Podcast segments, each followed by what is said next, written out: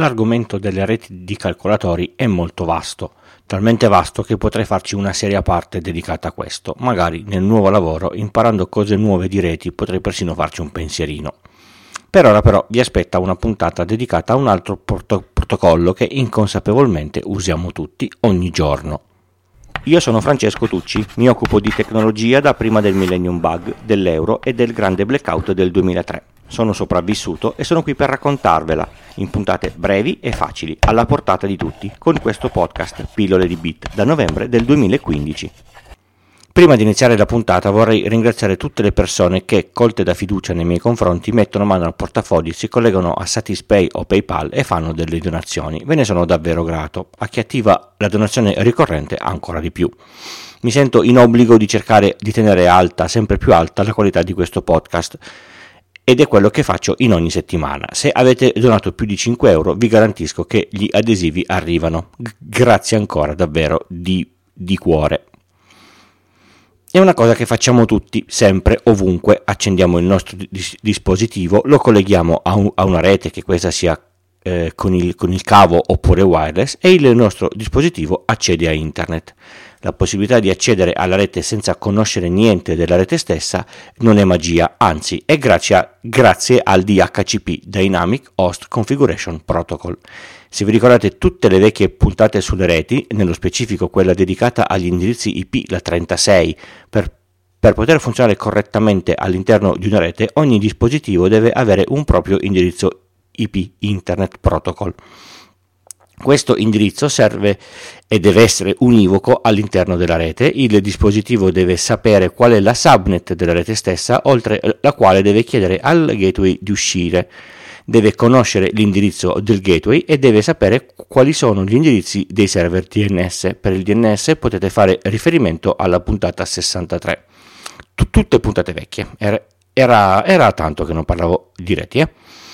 Tutti questi parametri, se il vostro dispositivo naviga in modo, in modo automagico senza che dobbiate impostare nulla vi sono stati assegnati dal server DHCP presente sulla rete grazie a un servizio attivo sul dispositivo, il DHCP client. Andiamo per ordine. All'interno di una rete ci può essere solo un DHCP server attivo che assegna gli indirizzi. Se ce ne sono due, devono, ess- devono assegnare indirizzi diversi ma siamo già in mondi più complessi. Noi partiamo dalle cose semplici. Un solo DHCP server. Se a casa vostra avete due dispositivi che fanno da DHCP server, avete già un, un, un bel problema grosso. In rete, per questo motivo, si mette un solo router, se, se non sapete quello che fate. Il DHCP server va configurato con alcuni parametri. Il pool, che sono gli indirizzi che devono essere assegnati, possono essere 2, 5, 10 o tutta la, la subnet. A casa vostra solitamente sono circa 254. Un altro parametro fondamentale è il gateway che va assegnato ai, ai, PC. A casa vostra potrebbe essere lo stesso IP del DHCP server, ma non è sempre così. Poi ci sono i DNS server, il DHCP assegna anche quelli. Un altro parametro importante è il lease time, che è il tempo per il quale il tal indirizzo è assegnato al tal dispositivo, prima che questo possa essere riassegnato a un altro dispositivo. Il DHCP server è responsabile dell'univocità degli indirizzi IP in una rete, non assegna mai lo stesso indirizzo a due dispositivi contemporaneamente. È anche possibile, agendo sulla configurazione, f- fare una prenotazione di un, un, indirizzo. Si può decidere che il tal MAC address, l'indirizzo fisico di una scheda di rete che in genere è unico al mondo, prenderà sempre e solo quell'indirizzo IP. Questa cosa è comoda per esempio per il, per il NAS. Lo collegate, si prende un, un indirizzo, andate sugli HCP server e definite che da ora in poi il NAS avrà sempre quell'indirizzo senza andare a fare configurazioni di rete sul NAS stesso. E come funziona l'assegnazione? E che ci faccio io qui? Adesso ve lo racconto. Il dispositivo viene collegato alla rete e non ha un indirizzo, gli serve assolutamente un indirizzo per poter funzionare. Manda un messaggio di broadcast di tipo DHCP Discover. Questo vuol dire che manda un messaggio in tutta la rete che può raggiungere qualsiasi dispositivo chiedendo se c'è un server DHCP in giro. Tutti i dispositivi in rete ignorano questo messaggio, tranne uno, il DHCP server, che risponde con un altro messaggio in broadcast, di nuovo a tutta la rete, di tipo DHCP offer. Il messaggio ha come emittente l'indirizzo IP, del server. è in broadcast perché deve eh, rispondere, ma il destinatario della risposta non ha ancora un indirizzo, quindi a qualcuno lo devo mandare, ma non so bene a chi. Anche qui tutti ignorano questo messaggio tranne chi sta effettivamente aspettando una risposta dagli HCP server. All'interno di questa risposta c'è già l'indirizzo che il DHCP server vuole assegnare al client. Il client allora manda un nuovo messaggio sempre in broadcast perché l'IP ancora non ce l'ha, anche se sa qual è il DHCP DHCP server di DHCP request dove richiede l'assegnazione dell'IP che gli è stato proposto. Per chiudere, il DHCP server manda un ultimo messaggio, ancora in broadcast, confermando l'assegnazione di quell'IP e tutti i parametri connessi. A questo punto il dispositivo avrà il suo indirizzo IP, sarà sicuro che non è assegnato a nessun altro e potrà iniziare a fare traffico sulla rete con tutti gli altri dispositivi. Il DHCP server memorizza l'assegnazione dell'IP con il MAC address per il tempo che è stato impostato. In, in, questo modo, se il dispositivo si disconnette, quando si connetterà una seconda volta, se il tempo di release non è scaduto, si riprenderà lo stesso indirizzo. Un tempo di release alto permette una bassa rotazione degli indirizzi e ha come effetto che tutti i dispositivi in rete avranno più o meno sempre lo stesso indirizzo ma se nella rete c'è un, un ricambio di molti dispositivi, gli indirizzi a disposizione potrebbero finire.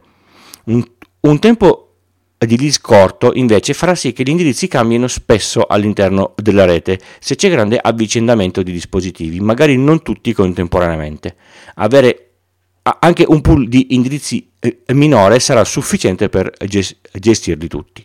Nelle reti aziendali, solitamente, il DHCP server parla con il server DNS interno. Quando al computer Pippo viene assegnato un certo IP, il DNS viene aggiornato. In questo modo basta cercare sulla rete Pippo e il computer sarà sempre trovato, anche se, se il suo indirizzo cambia nel tempo. Se nella rete avete intenzione di mettere indirizzi statici, quindi assegnati manualmente ai singoli di, dispositivi, dovete fare in modo di aggiornare il pool del DHCP server in modo che non assegni quegli indirizzi, se no vi troverete con IP du, du, duplicati sulla rete e un bel grattacapo da, da gestire. Non si mettono mai due DHCP server sulla rete, a meno che non sappiate esattamente quello che state facendo. E se non volessi usare un DHCP server, vuol dire che vi volete cercare delle rogne. Se mettete degli IP statici a dispositivi che non escono mai dalla rete è una cosa tutto sommato banale, a, a, a tratti raccomandata come server, NAS, sensori e, quant, quant'altro. Dover configurare manualmente la rete di ogni PC portatile e telefono ogni volta che entra in casa per poi doverlo sconfigurare per farlo collegare ad altre reti è scomodo per non dire che è una cosa davvero da matti. Un po' di anni fa lavoravo in una grande realtà, ci saranno, ci saranno, stati 500 computer da gestire e non ho mai capito perché erano tutti gestiti con IP statici, enormi file Excel da aggiornare, IP duplicati ogni giorno, tanto tempo perso che sarebbe stato risolto con un server di HCP configurato in mezz'ora di lavoro. Ovviamente dire non metto gli HCP server così se qualcuno si collega alla porta di rete non si prende un indirizzo e non accede alla, alla mia rete è una falsa idea di sicurezza, al pari, al pari, del nascondo il nome della rete wifi così nessuno la vede e nessuno cerca di, di collegarsi. Per evitare che PC non desiderati si colleghino alla propria rete ci sono altri protocolli che si possono implementare sulle reti, sono protocolli da configurare su switch gestiti solitamente ad appannaggio di reti aziendali. Se il DHCP server del vostro router è poco gestibile o peggio non vi fa cambiare il server DNS, potete disattivarlo e fare in modo che ci sia in rete un altro dispositivo che faccia da DHCP server. Ad esempio lo fa PIOL se lo usate o ci sono, ci sono, altre centinaia di applicazioni che potete mettere su Windows o Linux. Ma ricordate, se il server DHCP si scassa, la rete smette di funzionare, almeno per i dispositivi che cercheranno di collegarsi.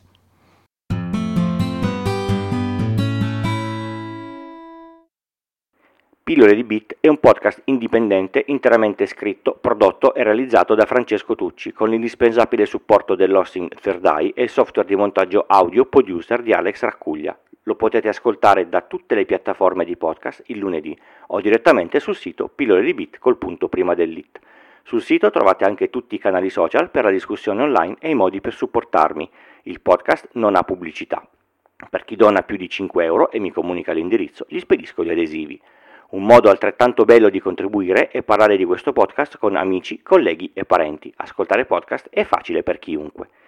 Pillole di Bit è anche un piccolo network. Su extra.pillole di Bit col punto prima dell'it ci sono tutti gli altri podcast. Se vi serve una consulenza tecnica informatica fatturata su iltucci.com slash consulenza trovate tutte le informazioni.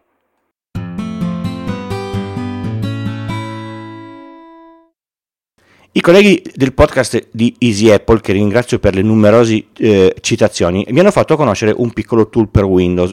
Guardate il caso, Easy Apple è il tool per Windows, che migliora l'utilizzo del PC sotto il punto di vista più complicato di, di, di tutti, la ricerca dei file all'interno delle 10.000 cartelle che tutti noi eh, eh, abbiamo e che non ci sogneremmo mai di tenere ordinate. Everything è un programmino che si installa e parte a indicizzare il disco interno, le cartelle condivise, le unità mappate, i server FTP e così via. Poi si apre la bruttissima interfaccia grafica e si inizia a scrivere quello che si sta cercando. Circa dalla quarta lettera in poi si trova sempre quello che si stava cercando e è persino gratis. E che cosa volete di più? Un'interfaccia decente? C'è anche quella. C'è un, c'è un progettino GitHub che integra il motore di Everything nella, nella barra di, di, Cortana, quella che io elimino sempre perché ruba un sacco di, spazio dalla, dalla, dalla barra delle, delle, applicazioni. Se siete capaci, fa anche le, le ricerche con le espressioni regolari.